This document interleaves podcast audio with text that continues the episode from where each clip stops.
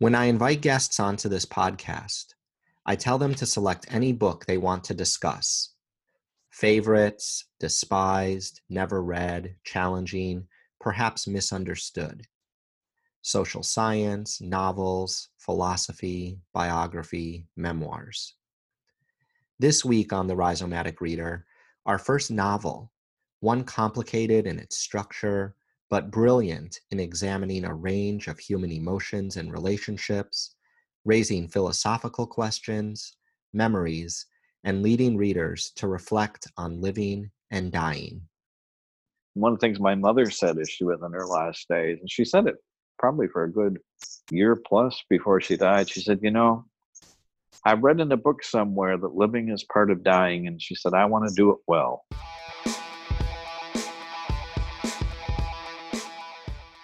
Today, a robust and provocative conversation about Elizabeth Strout's novel, Olive Again. I'm Peyton, and this is The Rhizomatic Reader, a podcast designed to bring people and books into conversation across space and time.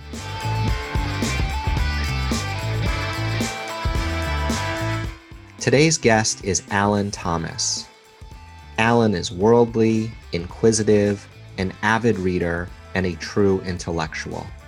I met Alan through several book clubs we both attend in Houston, Texas, including the Inprint and Brazos book clubs. In addition to everything you will learn about him in this episode, part of what draws me to Alan is his spirit. He is a humanitarian and one of the kindest souls I've ever met. He has an intense love of reading, of course, but also theater, music, and the arts. I consider Alan a dear, dear friend, intellectual companion, and a wise elder. We recorded this conversation in July of 2020.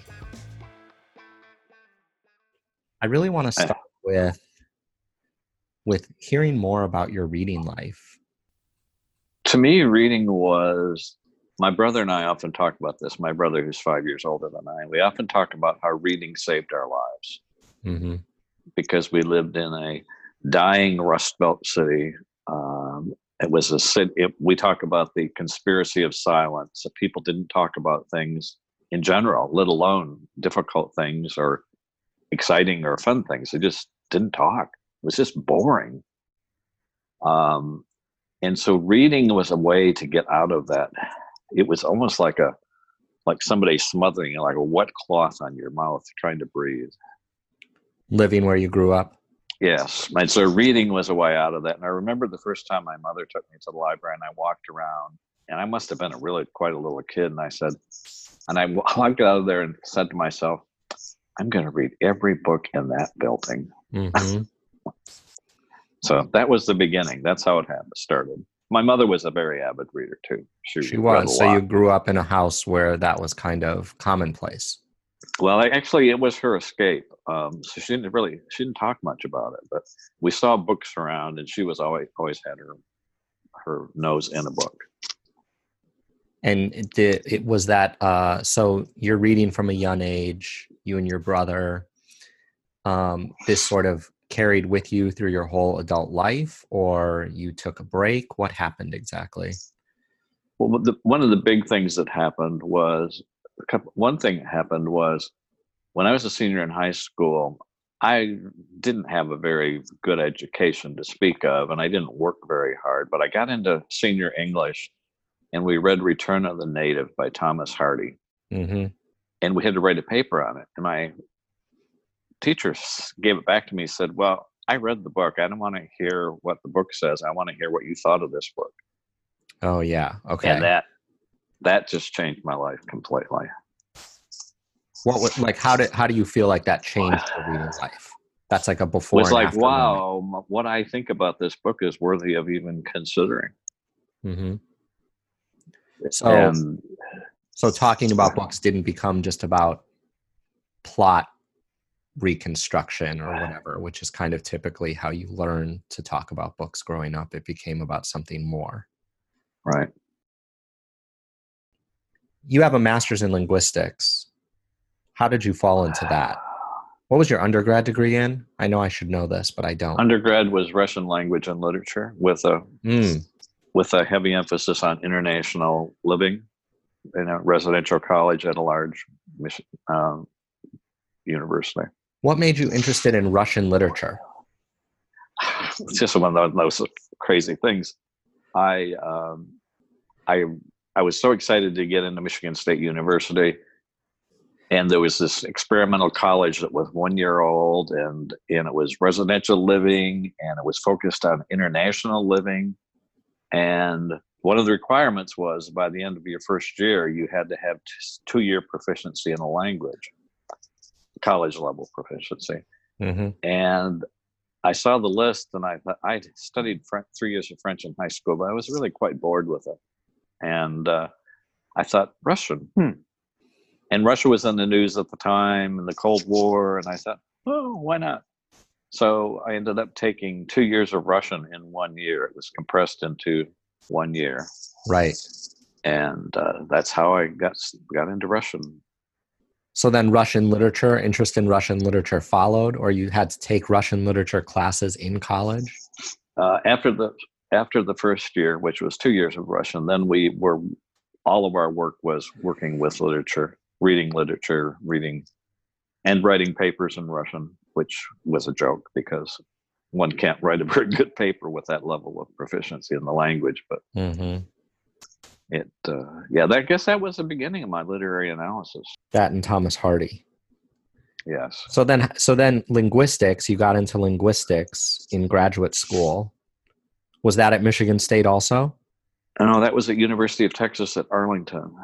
And i got into linguistics because i was making a career choice and i was getting involved with a bible translation organization and had to have have these classes in linguistics to actually go out and do field work. And I specialized in literacy, and also that's where I got my interest in the linguistic discipline called discourse analysis, or in plain English, a narrative analysis. How, how is how is a narrative structured? And I think we'll talk a little bit about this if if you want to talk about the structure of of Olive again and Olive Kitteridge itself. Um, I'm I'm intrigued at how a writer puts structures this uh, a book.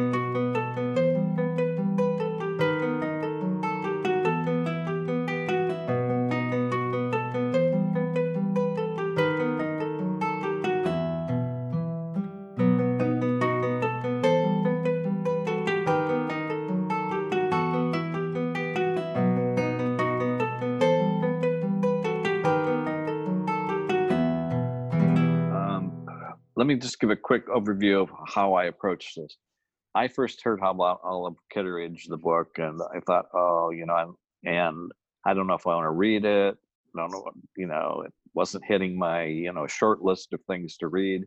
But I found out that HBO had a mini series of Olive Kitteridge starring Frances McDormand, who is one of my favorite actors in the whole world. And so I watched that and I thought, oh, she's a very she's a very unlikable, difficult character. You know, mm. it's like I don't think I'm going to read Olive Kitteridge. Um, but then uh, Oprah mm-hmm. start restarted her book club, and her second choice was Olive again, and that just got me in. And the way she she handled that. As a matter of fact, I've watched Oprah's that episode three times now because I find it intriguing how Oprah did, did it. And, the author was in the discussion with Oprah. So that's when I decided I wanted to read Olive again. But meanwhile, in my book club here, I thought, well, I'll have the group read Olive Kitteridge. And we read Olive Kitteridge. So it was the first time I'd read Strout. So, you know, complicated direction how I got there we read it and everybody in the in the book group gave it no more than a three out of five. They just said you know it's boring it was kind of choppy it was uneven it you know the structure was weird and i agreed with them. This is the uh, original uh, book right? Not right. not that's the original one. Okay. And the original one, I'll be very clear on my on my criticism on this one because I can be a kind of a grumpy critic on way people do books. I felt like the publishers had taken several of Strout's short stories, jammed them together, and said, let's put them together and make a book out of them. Because some of the stories on Olive, the, for the first one, Olive Kitteridge, are not real. Olive's barely in them. In one story, she's only like in one sentence. She's only mentioned as sort of an aside. And I thought, I don't like what these publisher, publish or or the author did. It's, it's it seems kind of cheaty and not very professional. And and yet there was something about this character who intrigued me, Olive. Mm-hmm. mm-hmm. And so that's why I would tell anyone that you don't have to read the first book. Matter of fact, if you really love Olive or you want to dig into Olive more, go back and read the first one, but read the second book because there's more more of a development of Olive as a person and some mm-hmm. transformation going on in her life. Mm-hmm. I didn't mm-hmm. see much of that, if maybe if any, in the first book. Okay. So and and I even felt that with the second book, I felt the structure is uh, is a bit better. It's not as choppy, but there are some books that Olive's really not on the stage very much. Exactly.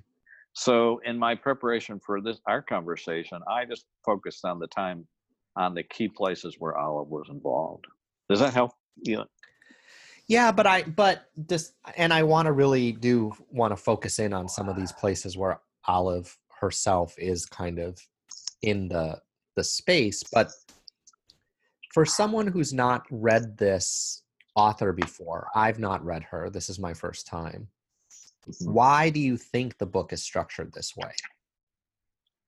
Because I agree with Why? you. Even in this, even in this book, the thing that I was so struck by was the fact that there are all these chapters where Olive either doesn't appear or she appears in such a tertiary manner that mm-hmm. you have to wonder how it fits in with the story that Strout is trying to tell. Now, I, I have some idea about that now having read the book, but I'm just curious about your thoughts before we. Well, I'm interested in your ideas because I don't understand why she did this.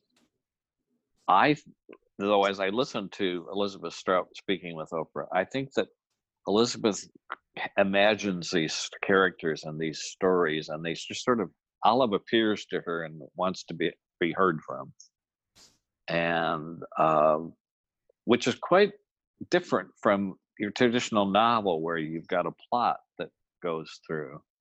Um, and and the glue of holding t- things together in Olive again, there's not much glue, and it's sort of left up to, up to the reader to keep the connections going. They're they're one person said they were interconnected, and I'd say, well, they're sort of interconnected.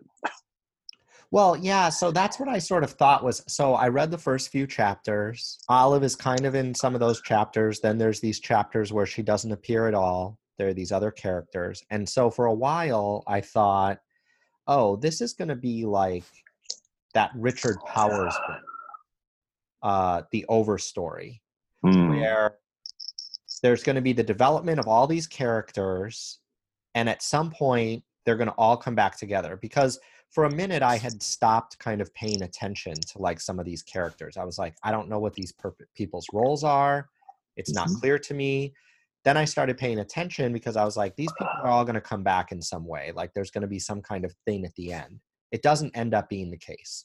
they don't come back. So I was just, by the time I got to the end, I was like, I just don't understand why she did this the way that she did it. Well, and I'm intrigued at, at how many readers stick with the structure and with that that way she did it.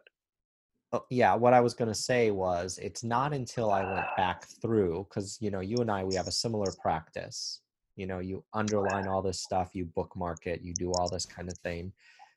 When you go back through and you write it all down, you start to see something that emerges. And one of the things that I thought was just that this is really a book about, you know, provincial life, the everyday, the mundane, mm. Kind of a little bit of a treatise on it, it's a sort of depressing book in a lot of ways. Oh, right? I don't think it's sort of, Paul. I think I think definitely you want you don't want to be already a little depressed and read this book. No, okay, because I I did I was trying to think about like how to balance my discussion of like I find many of the themes of the book to be highly depressing and and yet I walked away from the book feeling some kind of better understanding, like you said, of the types of things that people are dealing with in their everyday life.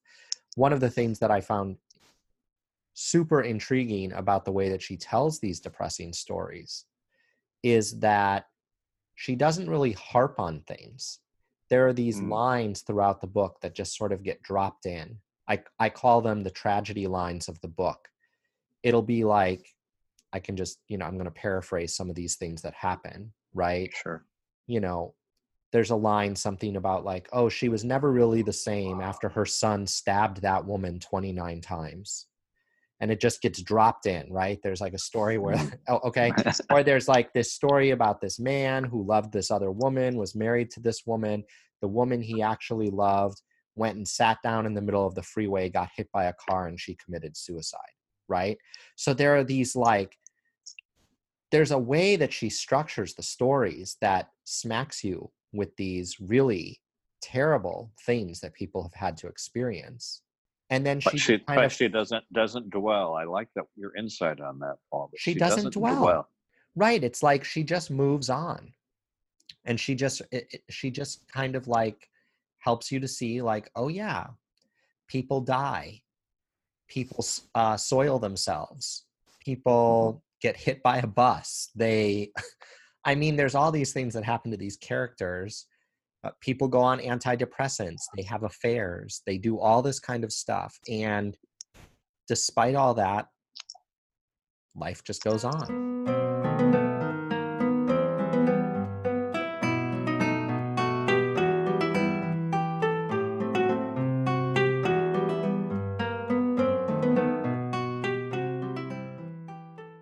I don't actually dislike Olive. If you had just read this book, what would your relationship be to her as a character? Well, Olive saved herself in this book because Olive began to become a little more self-aware little by little.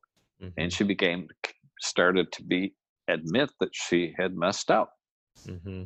So she was she was uh, because when I read the first book, I didn't like her, and I thought, why do I want to waste my time reading about this terrible character? I felt like I became like Olive, judgmental, critical of her, saying, you know, you're just judgmental, you know, you're interpersonally aggressive, you're a bully, you know, you're an unkind. I mean, I actually sat down and made a uh, sat down with a, a piece of paper and wrote down, you know, pluses and minuses about Olive and uh, you know, like she's strange, she's prickly, she's wry, cantankerous.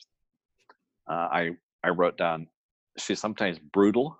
She's really brutal in the way oh, she handles very people. Brutal. Mm-hmm. Uh, she's brutal. not self-aware. And then I wrote, "Is she mean?" Question mark. And that's when I stopped and thought, I don't know if she's mean or not. I don't know if she's intentionally mean. I just think that's who she is. She's just yeah, I wrote well down that. I wrote down that she's sardonic. Which means? It means like she's sarcastic and somewhat bitter. Right? Bitter. She comes That's across she comes across as bitter. But the That's reason I chose word. the word sardonic is because her bitterness to me was endearing. Mm. I wrote down endearingly bitter about life's disappointments. And endearing you know, meaning that you you thought that she was a little bit lovable in the, in the mix of it all? You know i really i really did and i think that I, I realize that in the book she's going through this kind of self transformation issue. She's obviously an old woman. She's looking back on her life and having these moments that we all will probably have at some point where we're trying to evaluate what has become of our lives? What have we accomplished? Were we good people? Were we bad people? And there's all these relationships that she has to look at that through including her two husbands the relationship with her son christopher. So you know i rather quite like her actually. Um though i find the i don't want to necessarily go here right now but I, I do find the last page of the novel to be really you know quite quite difficult I wonder, Paul, if it's, I just, this just came to me. I wonder if it's like, I don't think you've had this with your parents yet, but I wonder if it's like having a parent who is going through the last stages of their life. Mm-hmm. And it just gets messy and ugly and sad. And maybe that that seems to be how she wraps up the book.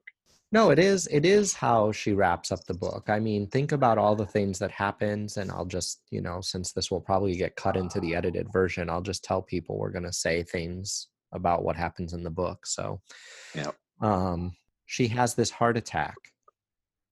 You know, she ends up having to go through this. Uh, I mean, actually, I find these parts of the book about what happens to your body as you start aging I mean, I'm not that mm-hmm. old yet, but this this whole thing about you know the fact that she she says she soils herself, her bowels pretty consistently release themselves when she's not in the bathroom. Um, yeah, there's a little bit too much information there, isn't there? That well, some of the... it's part of getting older, right? And it's part of getting right. older that we don't. And and then just like moving out of your house, being put into this kind of like assisted living retirement community apartment home thing not having mm-hmm. friends the loneliness in the last two chapters that she seems to experience it just makes you think a lot about what the end of life must be like and if she was happy content she doesn't seem to be by the end of the book content with who she is as a person. It's a very good question. I would agree with that. But i think she's i think that she has she's achieved enough self-awareness that I don't know how to say this. She has enough self-awareness that I think she's seeing some of the value of the of the troubles and the struggles that she's been through. Towards the end, you see her writing these memories down. Right? Her son Christopher brings her this typewriter and she's writing these things down.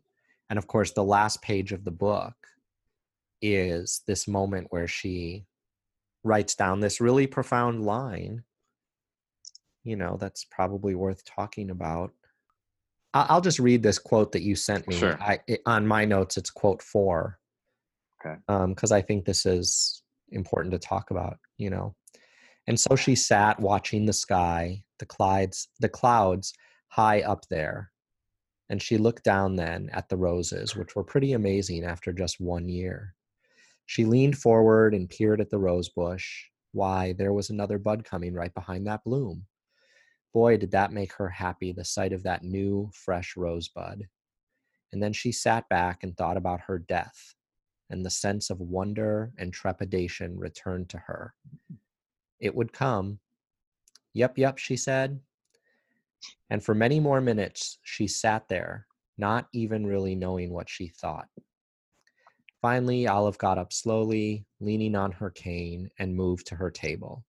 She sat down in her chair, put her glasses on, and put a new sheet of paper into the typewriter. Leaning forward, poking at the keys, she typed one sentence. Then she typed one more.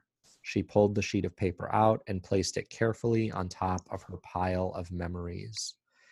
The words she had just written reverberated in her head.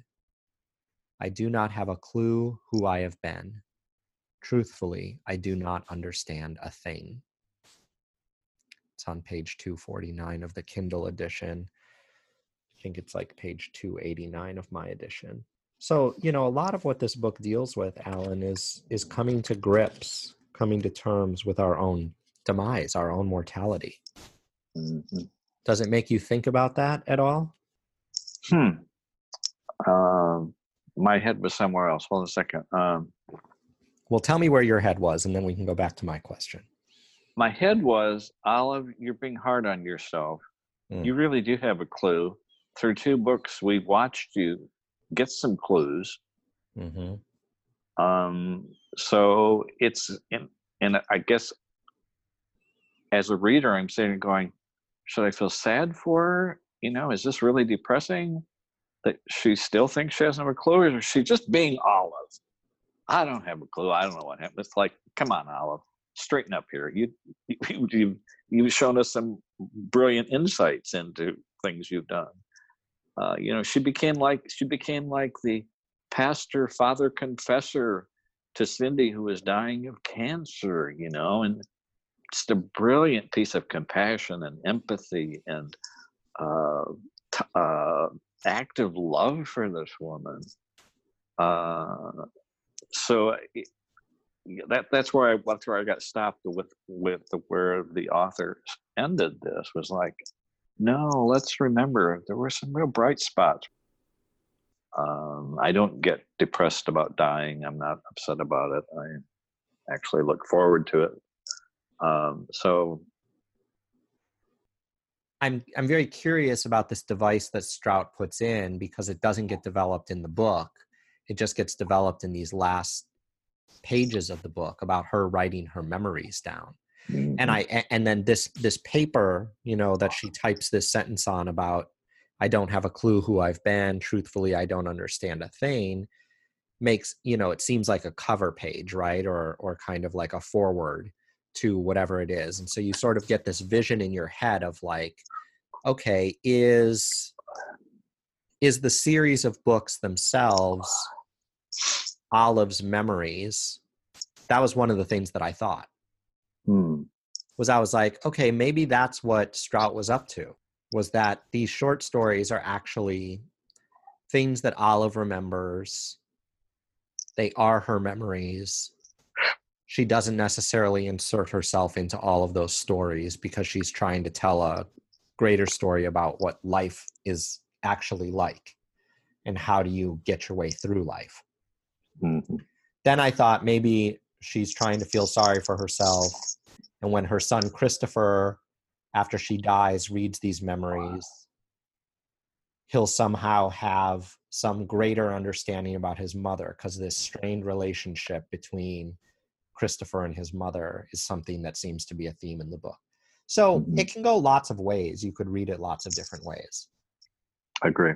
But death, death in and of itself is a theme in the book just you know you you bring up this this uh quote about this chapter with cindy and i mm-hmm. think this is one of the chapters yeah your first two quotes are actually from this chapter one has to do that the chapter is called the light uh-huh. and uh talk a little bit about why this chapter moved you so much well i i I, I described that I felt like this was a new olive. This wasn't an olive I had not seen before.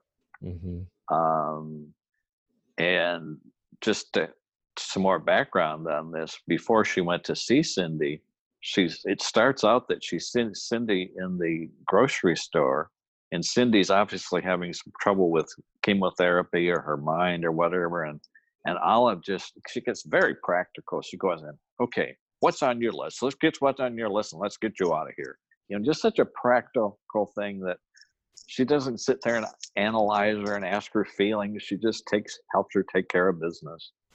But then she follows up on it and goes to see Cindy and and goes to you know and just sits down with her and lets her talk about dying.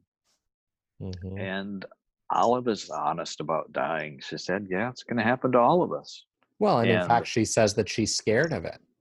Yeah. To ease Cindy, right? To be like, it's okay if you're scared. And this is in contrast with what our culture does. And this was in the Oprah segment, not only Oprah, but Strout and some of the people who are participating were talking about how our culture, it's not okay to talk about death. And our culture is a bit unusual in this. We don't talk about death. We don't want to talk about the details. Uh, you know, her her fellow librarian send her a get well card and everybody knows she's not going to get well and she just picks up rips it up throws it in the trash you know and uh, her husband can't deal with the reality that she's going to be going uh, so i just thought it was I think it was who Strout who had said when she was writing this, she said, well, she said, after she wrote this bit, she said, well, look at you, Olive. You're growing up a bit. mm. So that's why this one to me was, it was, and that's when I started to change my mind about Olive, that she wasn't all bad. She was something more than the tough exterior that she showed to the world.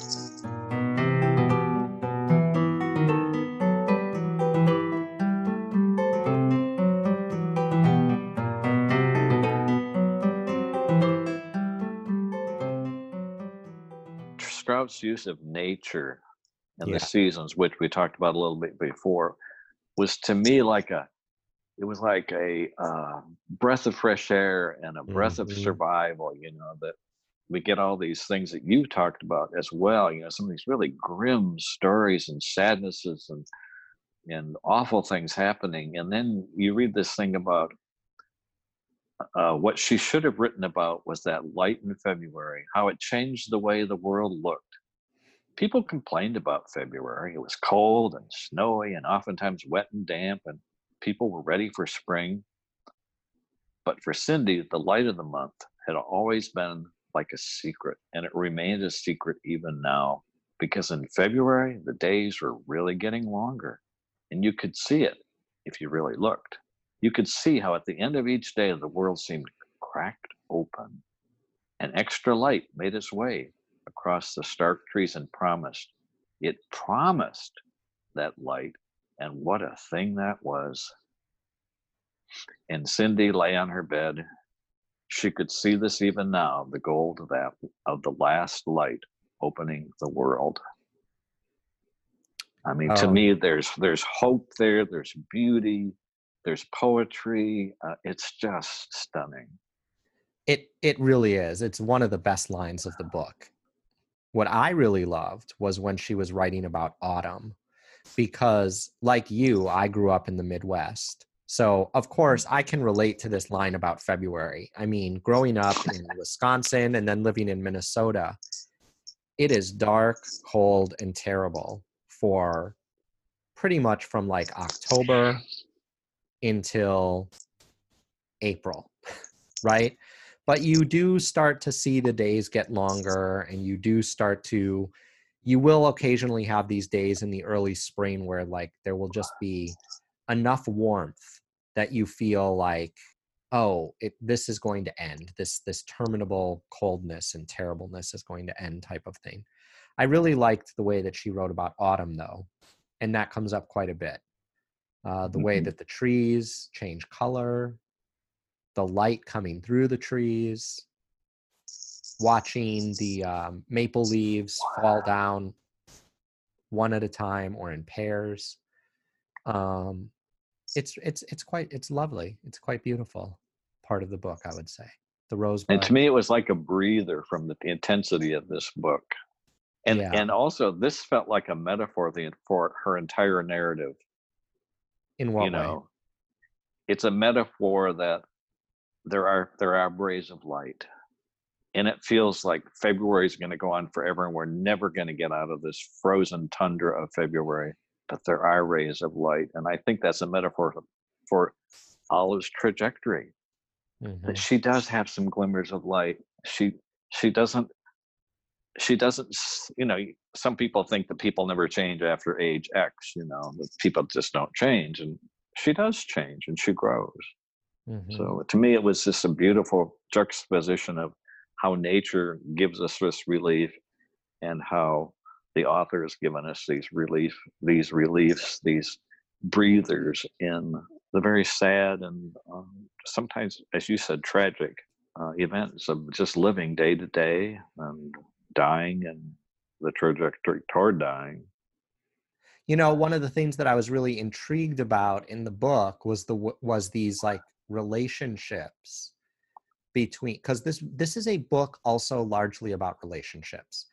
These relationships between the husbands and wives, between the brothers and sisters, between the even between like lawyers and their clients yeah, I just that scene between there's two characters in the book, Bernie and Suzanne. Suzanne's father dies in a tragic house fire, um, gets burned to death, incinerated, and um, and Bernie is their like kind of lifetime lawyer or whatever, and they have this really intense conversation about you know just life and love and infidelity because Suzanne has had an affair and she's asking Bernie if she should tell her husband about the affair with her therapist.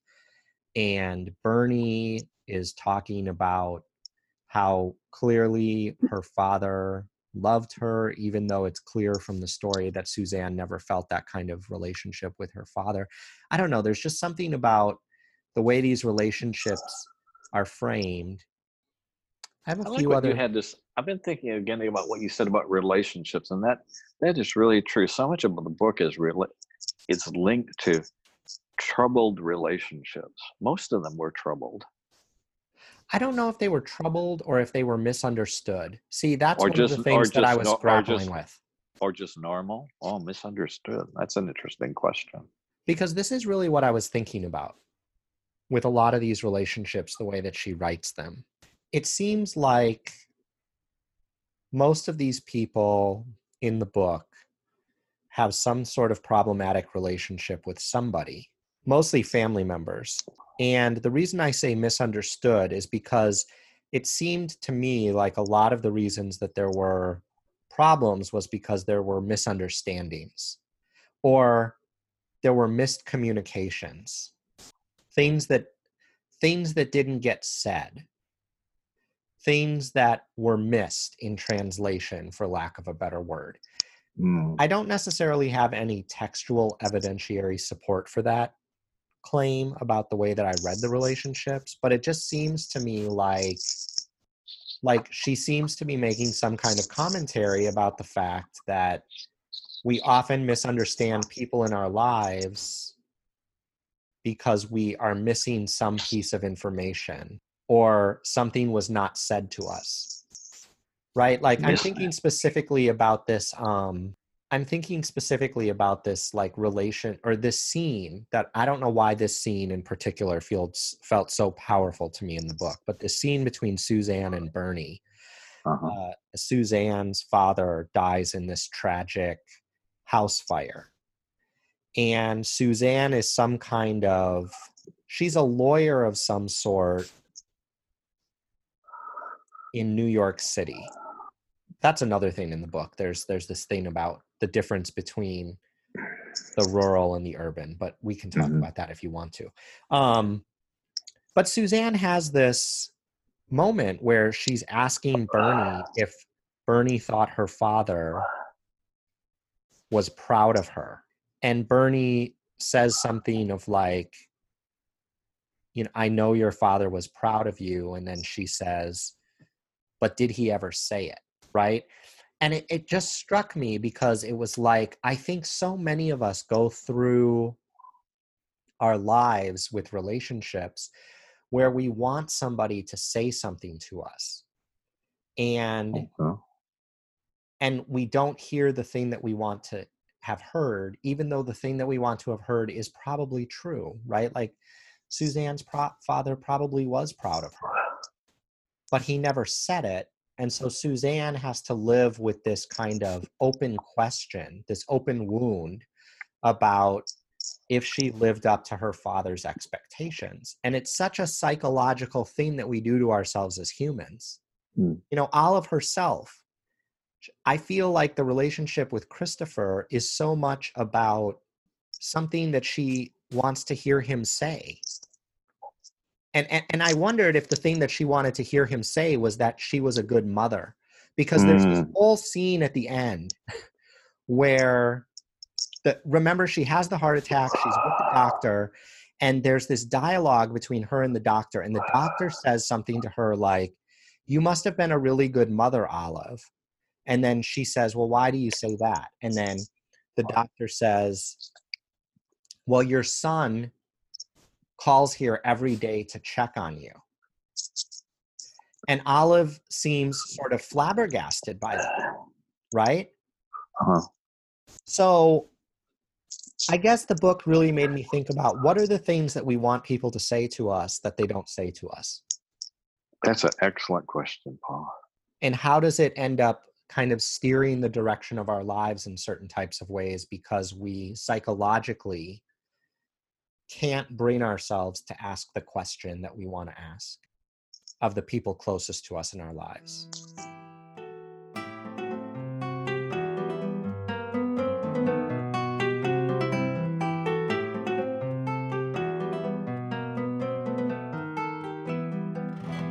there's these questions in the book about religion, spirituality, and atheism. So, you know, mm. Suzanne is Suzanne is obviously distraught about what did her father think about her, but there's also this to me, Alan, this is one of the lines of the whole book right here. It's on page 116 in the print copy. Okay. And I'm just going to read it because I think it's just this wow thing. Suzanne and Bernie had been talking about their religious um, beliefs and uh, whether they're atheist, secular, Jewish, all of this comes up. And Suzanne just says, quote, I think our job, maybe even our duty, is to bear the burden of the mystery with as much grace as we can. End quote. It's it's really it's really that's, powerful. Some, that's something that could have been written a hundred years ago, five hundred years ago. You know, could have been written by Saint Thomas Aquinas or some Greek philosopher, right? But it's very current, in very current language. Bear the mystery, the burden of the mystery, with as much grace as possible. And I mean, I could just get lost in that, thinking about what she's saying there. Oh yeah, that whole section you know they have this she has suzanne has this kind of you know philosophical treatise on atheism and uh they they sort of talk about this like cosmic relationality right? Like oh when i was a kid walking in the forest i had this sense of like the interconnected nature of all things and and then there's this you know and then it ends with this quote that i read about the mystery and yeah you really just think about it because it's another way that death gets brought into the book for me mm. and like dealing with your own mortality with but it's not it's not heavy handed right? It's not this kind of like sometimes you read these books and they browbeat you with these kinds of questions right? This is just very light. If you read it with enough slowness you could sit with that quote which i did for a long time. What does that mm-hmm. even mean to bear the burden of the mystery with as much grace as we can. What does it mean and, to you? And what does that mean with grace? With grace, yeah. It mean it means not just accepting it. It means being graceful about it. Being graceful means you're being kind to yourself and to others, gracious. Uh, yeah, maybe that's the brilliance of her of what she's doing here is she i think even as a reader she challenges me to say okay what are the things in your life that like this that you might want to re-examine yeah i agree things that you'd thought you had all figured out but well not really they need some need some more thought and, and i i really do want to do one thing before we end that, and that is to talk a little bit more about loneliness. Yeah, let's do that. Because the thing that I found interesting about loneliness was as I read this book, I felt very grateful that I am not lonely. Mm-hmm. I'm a very solitary person, as you know. You know me quite well. Mm-hmm. I'm very solitary and I like my solitude, but I'm not lonely. And that the only time in my life I really felt lonely, two times, was when I was a little kid and I was so isolated from the rest of the world, which is why probably why I went out and had to be part of a bigger world.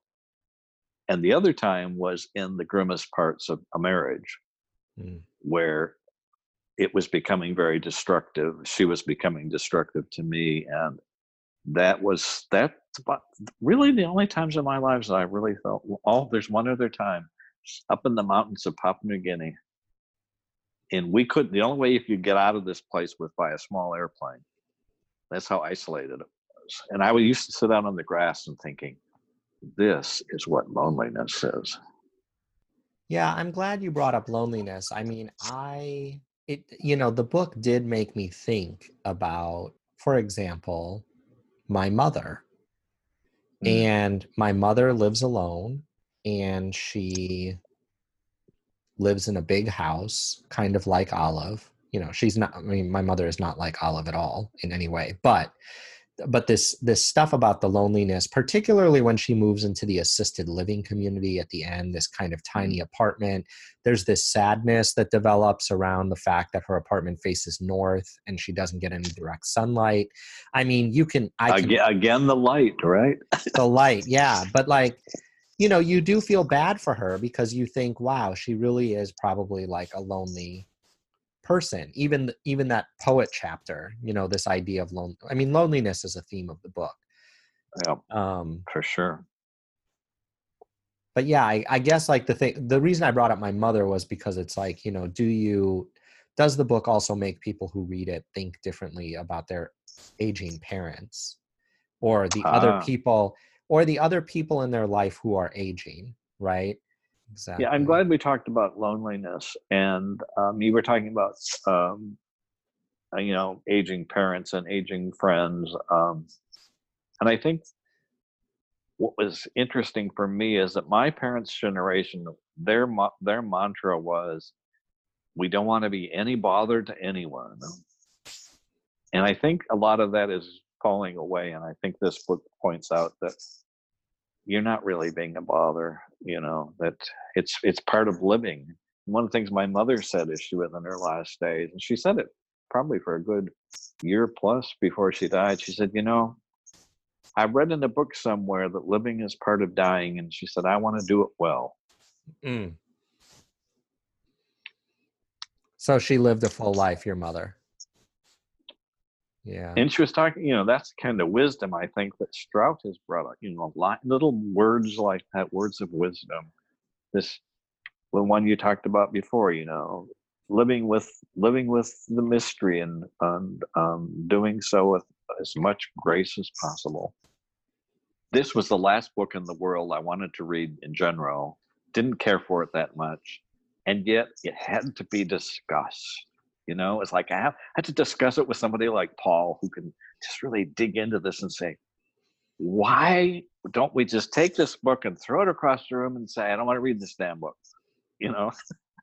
and yet, in the time we've spent together here, we've seen why. There's something going on here that we just can't dismiss it and can't dismiss Olive, can't dismiss these people. There's something powerful going on here it's not the greatest structure. It's not the structure I would have preferred her to do this book in, but there's still something very powerful going on. And, uh, you know, you gave me permission with that at the beginning when you said it can be a book you don't like or you having trouble with. And so I took you up on that idea. Well, and I think we've had this experience time and again. I mean, I know I have, where I always leave a discussion of a book, almost always. I almost always leave a discussion of a book much more appreciative of the book yes. than if I had just read it and not thought about it. When I just read a book and I don't go back through my notes and I just, you know, sometimes a book will blow me away and that's fine. But a lot of times, if you don't talk about the book, you don't really think in depth about what it is that the book is doing and i'm interested in other people's experiences with these texts. You know i'm so thankful that you made me read this book because i really don't think i would have ever read it. Mm-hmm. and it is despite like you said some of the oddities of the book. I'm leaving this conversation tonight feeling i have so many more things to think about. I will contemplate some of this stuff one of the things i wanted to do in my new reading life my real reading life in retirement was not to just be consuming things, but to be digging in and talking to other people about them. You know, not just being the consumer that we are in America. And, You know, read that book, put that on the shelf, get another book, start again, read again, read mm. again. You know, it's like this consumerism was like, no, there's no, there are nuggets here. Are we gonna are we going to just let them fall by the wayside, or are we going to go in and dig in? And I, I just feel like it's such a privilege to talk about Olive with you and how complex she is, and all these characters and how complex they are. Uh, so it's just you know it. So the, you know this is a good example of how rich my life is now of having this reading life which is not just a reading life it's a it's analysis it's thinking it's reflection it's having a salon a discussion having this conversation with you uh, and i hope i'm hoping that that more of the world will be doing some of this stuff when they have a little bit more time right now so thank you very much paul this has been thank a real you. joy I really appreciate it.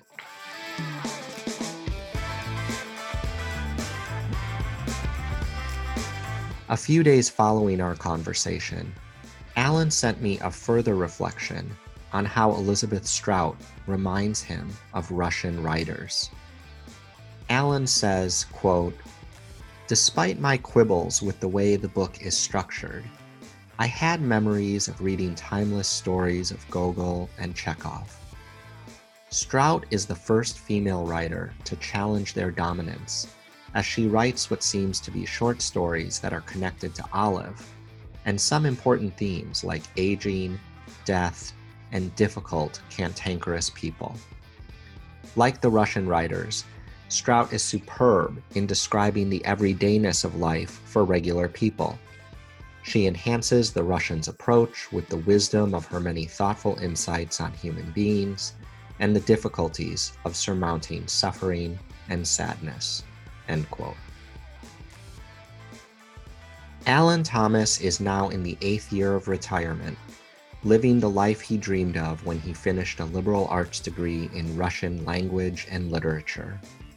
Drawing on several careers in financial accounting, international humanitarian aid, and linguistics, he now focuses on a series of self directed, lifelong learning projects, such as studying James Baldwin's examination of race, queerness, and social critique, culture and imperialism with a focus on the history of India, and consciousness, paranormal experiences, and the need for science and the arts to be in rigorous dialogue.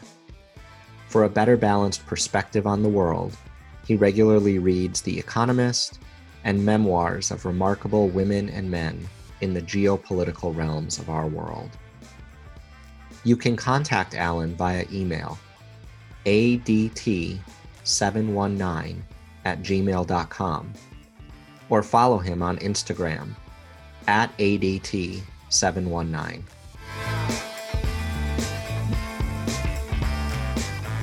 I'm always open to your comments, suggestions, and insights. Feel free to email me, rhizoreader at gmail.com, or contact me through our Rhizomatic Reader Instagram account at rhizoreader. You can listen again, share this conversation, and rate our podcast on SoundCloud, Apple Podcasts, Spotify, or Google Play where you can also listen to the unedited version of my conversation with Alan. We further discuss Alan's reading life and interests, some additional major themes of Olive Again, including Strout's ability to discern and write about the idiosyncrasies of human behavior, societal issues and political undertones addressed in the novel, the state of Maine, and my desire to get old. You can find a transcript of this conversation and show notes on the episodes link of our website, www.rhizoreader.com. Our theme music is composed by Leo Sokolovsky, copyright free, and available on SoundCloud. All music in today's episode is copyright free and used with appropriate permissions. My name is Peyton, and this has been the Rhizomatic Reader.